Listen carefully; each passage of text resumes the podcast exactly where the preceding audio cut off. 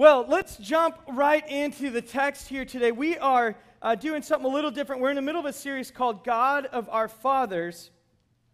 And again, what we have been celebrating is we've been uh, studying is we're studying the story of how God is interacting, uh, has interacted with people from the very beginning, and to reveal His name and His character, and then how people respond. And, and as we look at this, we're studying the God of our fathers.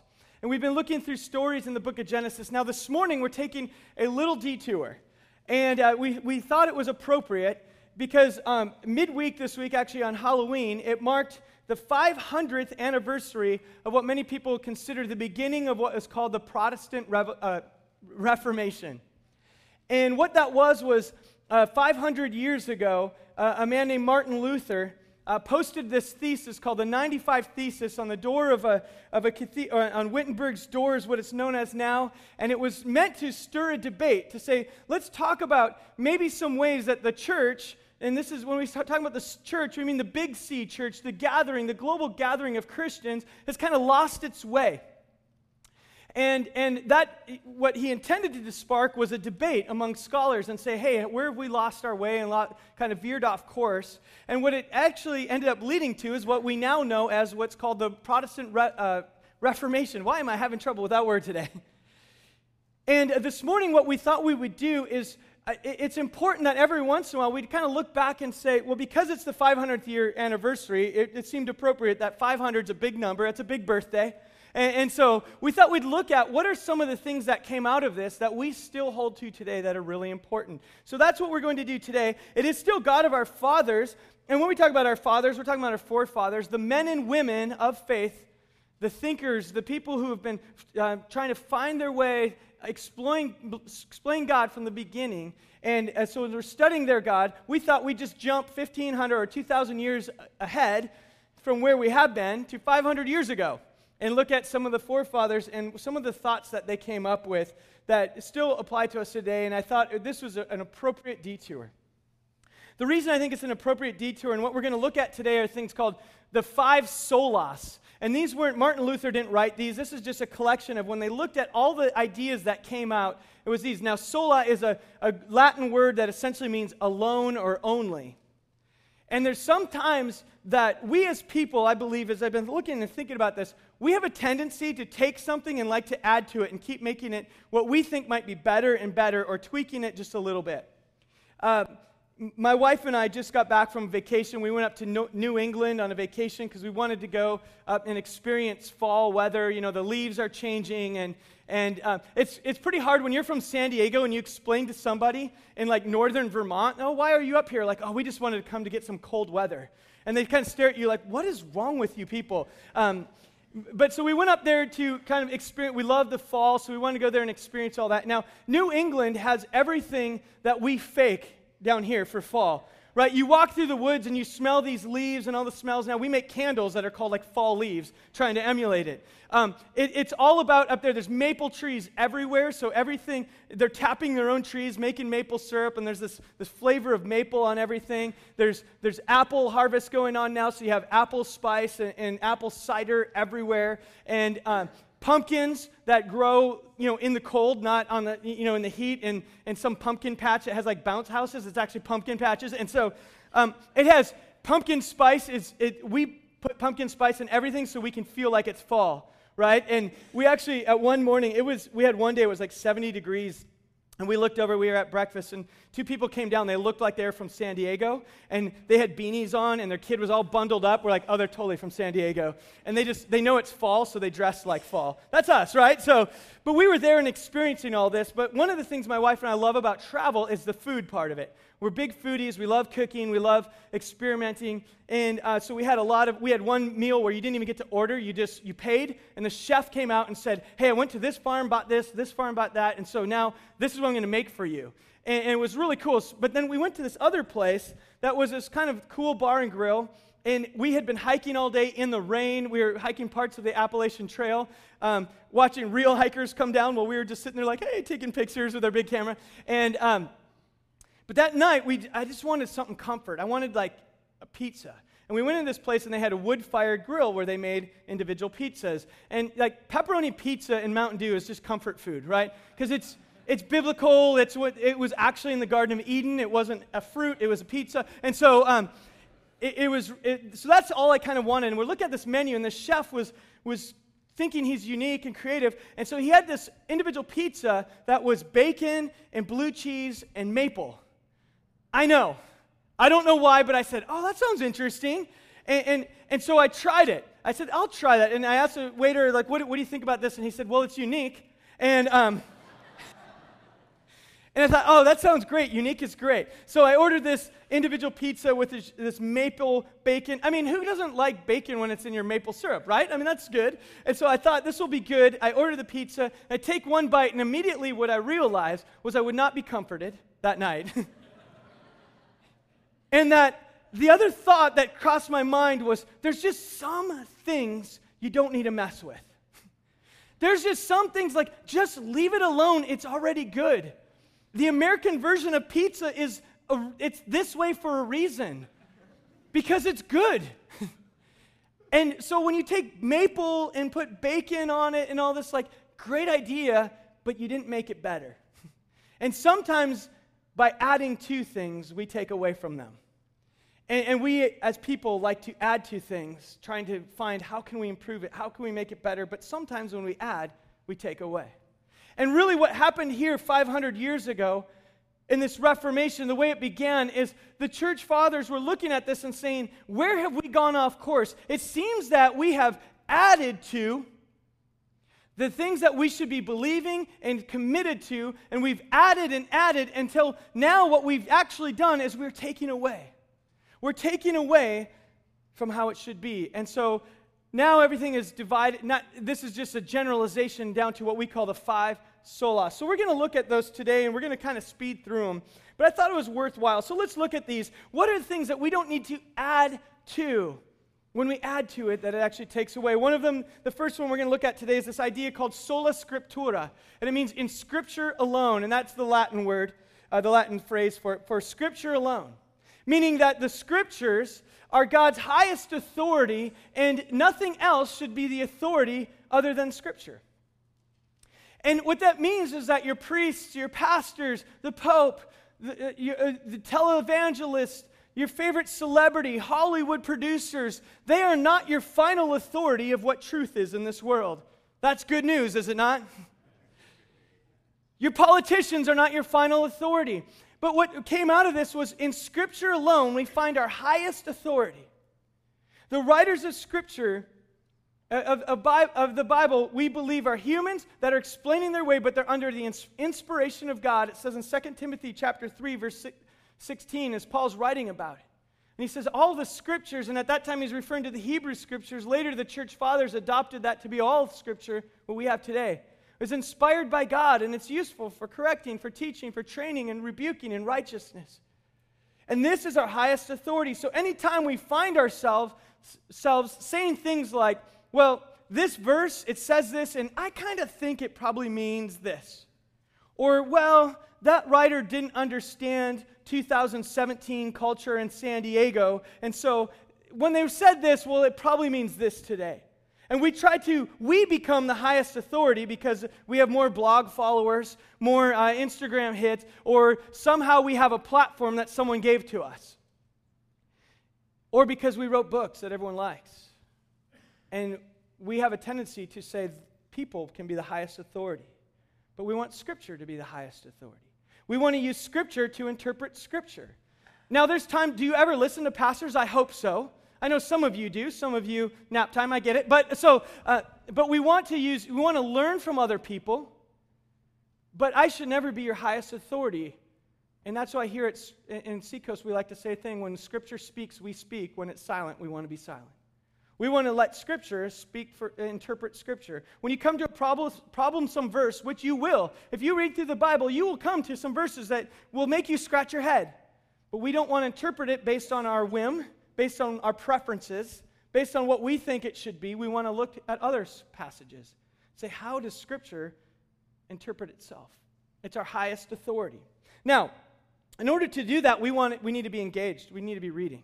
But I know for some of you, when you open up the Bible, maybe you've tried to read it and you look at it and you just say, This, I don't, it doesn't really fit. And I, I was looking around and I found some examples of street signs that I think fit with how some of us look at Scripture. Here's one. Some of you might read the Bible and you think it's like this, right here.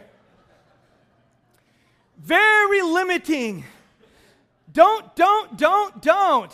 Some of you think of Scripture and this is what you think of. I have a friend who's a pastor who, when he became a Christian or before he became a Christian, his dad said, Don't get involved in religion because it's going to make your world too small. And some of us think of this as this is what the Bible is going to do to you. It's going to put parameters on your life and shrink you down to where there's nothing you can do. It's don't, don't, don't. We believe otherwise, but some of us think of it that way.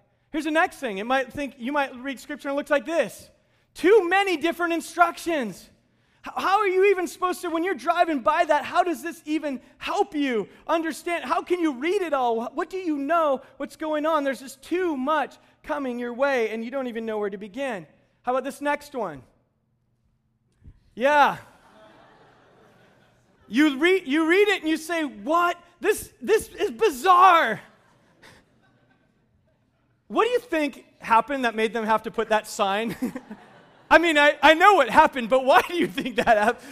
I came across that and I thought, okay, so somebody, the employees are sitting around like, you know what we need? We need a sign that says, don't lick these windows. Sorry to use that accent if that sounds close to your homeland. I, am not, not meaning anything by it. But, but yeah, so sometimes we look at scripture and we think, I don't even get it. Why do you even have to say this? And then some of you might think of scripture as this one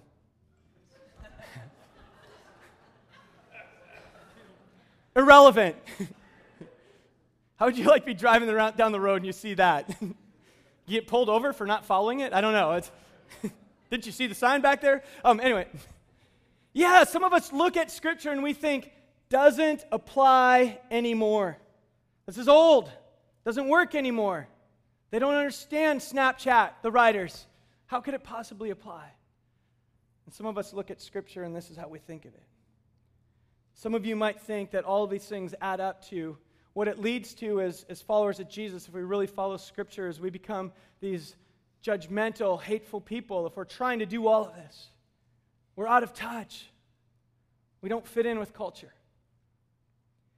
I really believe if we take a rightful understanding of Scripture and we use it to expand our view of who God is see how big He is. We understand His character. We understand His love, His grace, His mercy. We understand all that He cares about and His character, that we don't become limited, out of touch, irrelevant people, but actually we become very relevant, loving, accepting people. The author Scott Sauls says this I have the quote for you on the screen. The more conservative we are in our belief that every word of Scripture is true, the more liberal we will become in how we love every kind of person. To the degree that we understand how loved and forgiven we are, we will be among the least offended and least offensive people in the world. We will also be among the most loving, others oriented, and life giving people in the world. You see, reading and understanding and having a robust view of God and His ways and His world and how He loves, how He pours out His grace, how He calls us to be His hands and feet shouldn't make us offensive or even offended by others. Because we learn that the story's not about us, it's about our God. And it gives us the freedom to freely love and be others oriented, not self focused, not out of touch. We actually don't have to go around and regulate the morals of our country. Now, we would love the morals of the country to match up with Christianity, but my guess is we keep veering a little further and further off course. But what we're called to do is represent God in His ways. And we can lovingly embrace and, and accept and walk around with people and let God be the one to convict hearts. Let God be the one to transform lives. And the more and more we believe this Bible, the more and more we believe that He's the one who is in charge of that in the first place. And the more we believe this Bible, the more we believe that we don't belong, we shouldn't even be included in, we don't deserve to be a part of His family, but we are. So we are free to love and to accept and extend His grace and goodness to others. The more we believe this, the more free we are to love. We don't become irrelevant, we become very engaged. We become a place that can look at our brothers and sisters. We can look at our neighbors who even reject Christianity and say, we are going to be to hold ourselves a higher calling. We're going to love and we're going to en- engage in issues like racial reconciliation, where maybe others are afraid of because we know ultimately that God has created all people and He loves them. We can have a seat here in this room for those from the LGBTQ community and say, it's not for us to, to say whether you're in or out. We're going to love you and we're going to let Jesus Christ be a part of transforming and, and working in your life. We're going to look at people across the globe, maybe with other faiths, and say, we believe that God loves you, cares about you, and is inviting you into his story. And instead of lashing out against you, we're going to extend to you with the love and grace of Jesus that someone extended to us. And we believe that God can change and transform lives. That's what we want to be about. And when we anchor our lives in Scripture as our highest authority, not our whims, not our emotions, not speakers, not anyone else, but we look at the way Scripture describes God and how we're invited to participate with Him, it gives us the freedom to truly live this way. So the first one, sola scriptura. All right. Next one, we've got to keep moving. Sola fide. This is in faith alone. Those of you who took Latin in school, you can correct my translations later. So, we are saved through faith alone in Jesus Christ. Our lives, we are saved by the work of Jesus Christ on the cross and putting our faith in what he has done, not in what we have done. We don't need to add to it. We can't add to it. Paul writes in Galatians chapter 3 verse 23 he says before faith came we were kept in custody under the law being shut up to the faith which was later to be revealed Therefore, the law and he's, uh, has become our tutor that leads us to Christ, so that we may be justified by faith. And this means justified, mean made right in the eyes of God because of our faith in what Jesus has done. But faith has come. We're no longer under this tutor. We're all sons of God through faith in Christ Jesus. We've been given freedom now in Christ and Christ alone. And it's through faith in the work that He has done. We don't need to add to it. No maple syrup on faith. It's easy for us to think that it's faith in the work of Jesus and then faith in my ability to make myself better. Faith in the work of Jesus and faith in my ability to now transform my own life. But it's actually faith in the work of Jesus to transform your life. Faith in the work of Jesus that he will live his life through you. Faith in the work of Jesus that all your sins in the past, present, and future are taken care of. It's faith alone. We don't need to add to it. This came out of it. Related to that is this. The next one is, is sola gratia, and it's grace alone. We are saved by the grace of God alone. This is the idea that uh, by grace you are saved through, through faith, not by works, so that no one can boast. It is God's unmerited favor that's poured out on you, first and foremost. It's His grace given to you. Grace means that you didn't do anything to earn it, that it came from God first to you.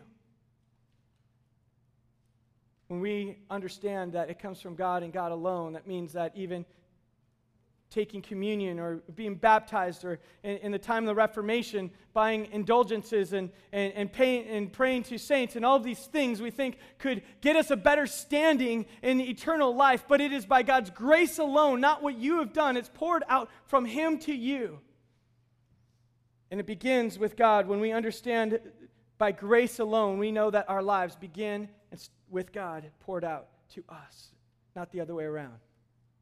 In Romans chapter 2 verse 4 it says this, "Do you think lightly of the kindness of God, not knowing that it is the kindness and toler- of God's kindness, tolerance and patience, not knowing that the kindness of God is what leads you to repentance?" Do you know it's not your repentance that leads to God's kindness? We tend to switch it around sometimes. We think, if only I can come to God with open arms, if only I could come to Him and, and say, Lord, I, I'm sorry, I'll never do this again. Will you forgive me? Will you be gracious to me? I, I promise I will do this, this, this. But actually, it's God's kindness that comes first. That's what it means by grace alone. It doesn't begin with you, it begins with God. And the church fathers wanted us to understand this. Tim Keller is a pastor in New York City, and he's known to uh, teach in, in, in, this really great kind of uh, progressive type church, reaching a lot of the professionals in Manhattan. And, And he had one lady in his church who was exploring the faith. And she, after one of the sermons about grace alone, she came up to Tim and said this. She said, I'm starting to get this. And, at the time, she wasn't yet a Christian, she, and, or didn't claim to be. And she said, Okay, if I am saved by works, there is a limit to what God can ask of me. And what she meant by that is if it is about my works, about what I offer to God, then it wouldn't be fair for God to ask too much of me because He knows my limitations. If it's a transactional relationship with God, if I'm saved by works, then there's a limit to what He can ask of me. Then she said this But if I'm saved by grace, there is no limit to what He can ask of me.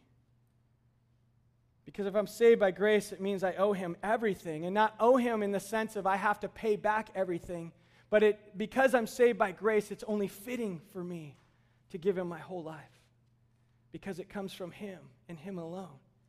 It's a response to a gift. It isn't to earn the gift, it isn't a transaction that we are a part of. It's what God pours out. So when we understand grace alone, it changes the way we look at our lives. That's why we say we want you to experience what it means to understand what God has called you and equipped you and uniquely made you for why I'm so excited when I hear a story of God giving a vision to, to Claudine in DR Congo and Kinshasa to say, I have a vision for you to love your city and to reach these girls who are living on the street and give them hope. And that vision exploded in her life, and she was able to live her life or, or able to follow this vision and see hundreds and hundreds of girls experience life in Christ. Every one of us in here, God has shaped you and uniquely created you and has a dream for your life. I don't know what that is. But if we are all turned loose to our schools, to our workplaces, to our neighborhoods, to the restaurants that we hang out with here in Encinitas in North County, and if we love our city the way God has placed us here to love our city, and we say, God, what is the dream you have in my life? What is the vision? Because my life is yours, because it comes from you. Every, I owe you all because you've given it all freely. It starts with, because of your grace, I want to respond. We want to see you experience that. There's nothing more joyful. The next one is this, and I know I'm going through these quickly. You can study on your own throughout the week. We have them in your daily encounters. The next one is this it's Solus Christus, and it's in Christ alone. Jesus Christ alone is our Lord, our Savior, and our King. Jesus Christ alone. We don't need to add to Jesus. No maple syrup on him. We don't need to make it better, but in Christ alone we have all we need. He is our Lord, our Savior, and King. Jesus said, I am the way, the truth, and the life. No one comes to the Father except through me. In me and me alone, I can give you life with the Father. With that said, I do believe that God's salvation is a mystery. I believe that there's people who live around the globe and maybe have not had the opportunity to really understand who Jesus is, but they have a faith that God would credit to them as righteousness. I don't know how that all works. There's people who've lived in places and never heard the word of Jesus, but God has a way of seeing through the hearts. I still believe that's through Christ and Christ alone. He is the author of salvation. He paid the price for all people in all places, and faith is what saves us, but it's in Jesus alone. No other name can we be saved. The other thing is this that we are transformed by Christ alone. Paul writes in Galatians chapter 2 verse 20, I have been crucified with Christ. It is no longer I, but Christ who lives in me. Meaning, the life now that I live, the life is not my own, but it's in faith in the one who gave himself up for me. So we are saved by Christ alone, but we are sustained by Christ alone. He is the one now who lives his life in and through us, and in Jesus and Jesus alone, no other name. How many of us like to add to Jesus? How many of us say, well, it's Jesus and me? Jesus is my co pilot. Jesus is, well, it's Jesus needs me to kind of, God will help those who help themselves. Right? These are things that we say. But really, it's in Christ and Christ alone. Does God help those who help themselves? Uh, sometimes. Sometimes God helps those who have not a clue what's going on. oh, man, yes. Story of my life. Martin Luther said this. He said, Well, I'm telling you that it's easier for us as humans to believe and to trust in everything else than in the name of Christ Jesus who alone is in all who, who is all in all it's more difficult for us to rely on him in whom and through whom we possess all things See, it's difficult for us to trust in Jesus and, and all that he offers. It's easier to trust in ourselves. It's easier to trust in the, our accomplishments. It's easier to trust in even the good things we've done. It's easier to trust in the authority of other people. It's easier to trust in your pastor or your life group. It's easier to trust in your service to our kids and our youth. It's easier to trust in those things because those things kind of are more tangible. They make more sense. And Martin Luther said, it's our way as humans. We have a tendency to trust in everything, yet in Christ. We like the maple syrup and bacon on our pizza when you have a great pepperoni right there. But we want to keep adding to it. It's our way as humans. And, and he reminded us no, it's in Christ and Christ alone. Let us be a church that builds our lives on Jesus and Jesus alone. And the last one is this it's in God's glory alone. We live for the glory of God alone. What this means is that we don't live so that we can be great. We don't live so that our, our church, Seacoast, can be the best church in the whole country. Do we want God to move in, the, in this community? Yes. Do we want God to use us to transform our city? Yes. Do we want God to use us to bring life to those who haven't experienced life in Christ? We do. But at the end of the day, we want that to turn hearts and lives back to Jesus, not to us. We want to live for his glory. Isaiah writes in Isaiah chapter 6, verse 3, when he, has this vision of heaven, and he says, Holy, holy, holy is the Lord God Almighty. The whole earth is filled with his glory.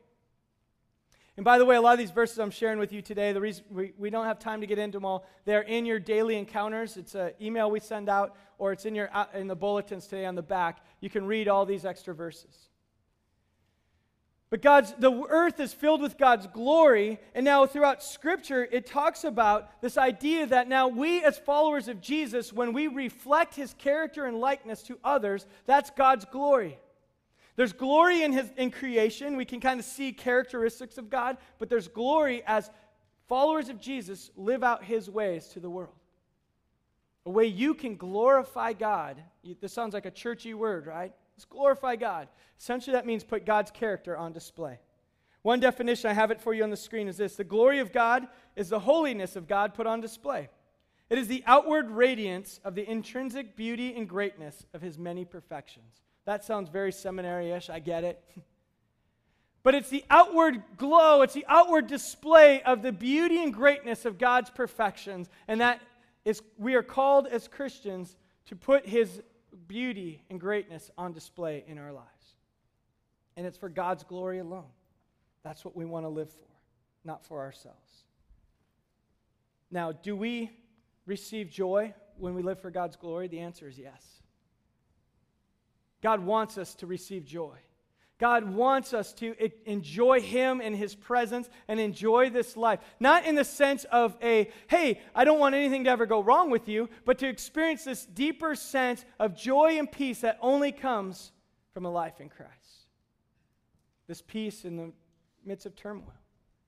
Even as things go wrong, as we've been studying through the book of Genesis and God of our fathers, that there's a deeper joy when it's about God and His call and His mission. I want to invite the worship team to make their way up. And as I said this morning, to start with, this was just an overview. It's intended just to get us thinking. But I want us to think about here as we end our time is what are the things that we tend to add to in our faith? What are the toppings that we want to add to Christ and to grace and to faith? What are the toppings we add to Scripture? What are the toppings we add to God's glory and to make it about something other than what it is. When we add to it, we actually take away. What is that for you in your life? Are you here this morning and you feel this heavy weight and burden because you haven't memorized enough verses? Because you haven't prayed well enough? Because you look at your life and you think, oh, I'm not a good enough Christian. And you're here with a heavy weight this morning. You're adding to what Christ has done for you. He said, Come to me, all you who are weary and heavy laden, find rest for your souls. In Christ alone, through faith alone and grace alone, as we learn from Scripture alone, we live our lives for God's glory alone. We don't need to add to it. We don't need to add to what Christ has for us. So we're going to end here in our time and what I wanted to do here this morning, as we talked about, as Toby and I were thinking and praying for the services, we just want to end with one final song as kind of a proclamation that God, we tend to turn away from a lot of things or turn to a lot of things, but we want to just declare that we believe in all who you say you are.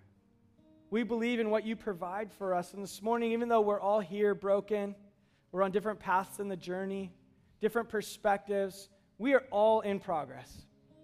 But this morning, we want to give, we just want to declare to God that we want it to be about Him and Him alone and who He is. So I want to ask you to stand with me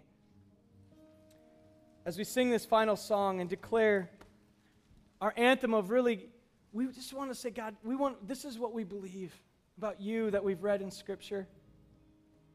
We want you to speak to us in this place. And, and maybe for some of you, you need to say, God, would you lift the burden off my life that I placed on myself? Maybe some of you need to confess and say, God, I, I'm sorry that I try to live my life for my own glory.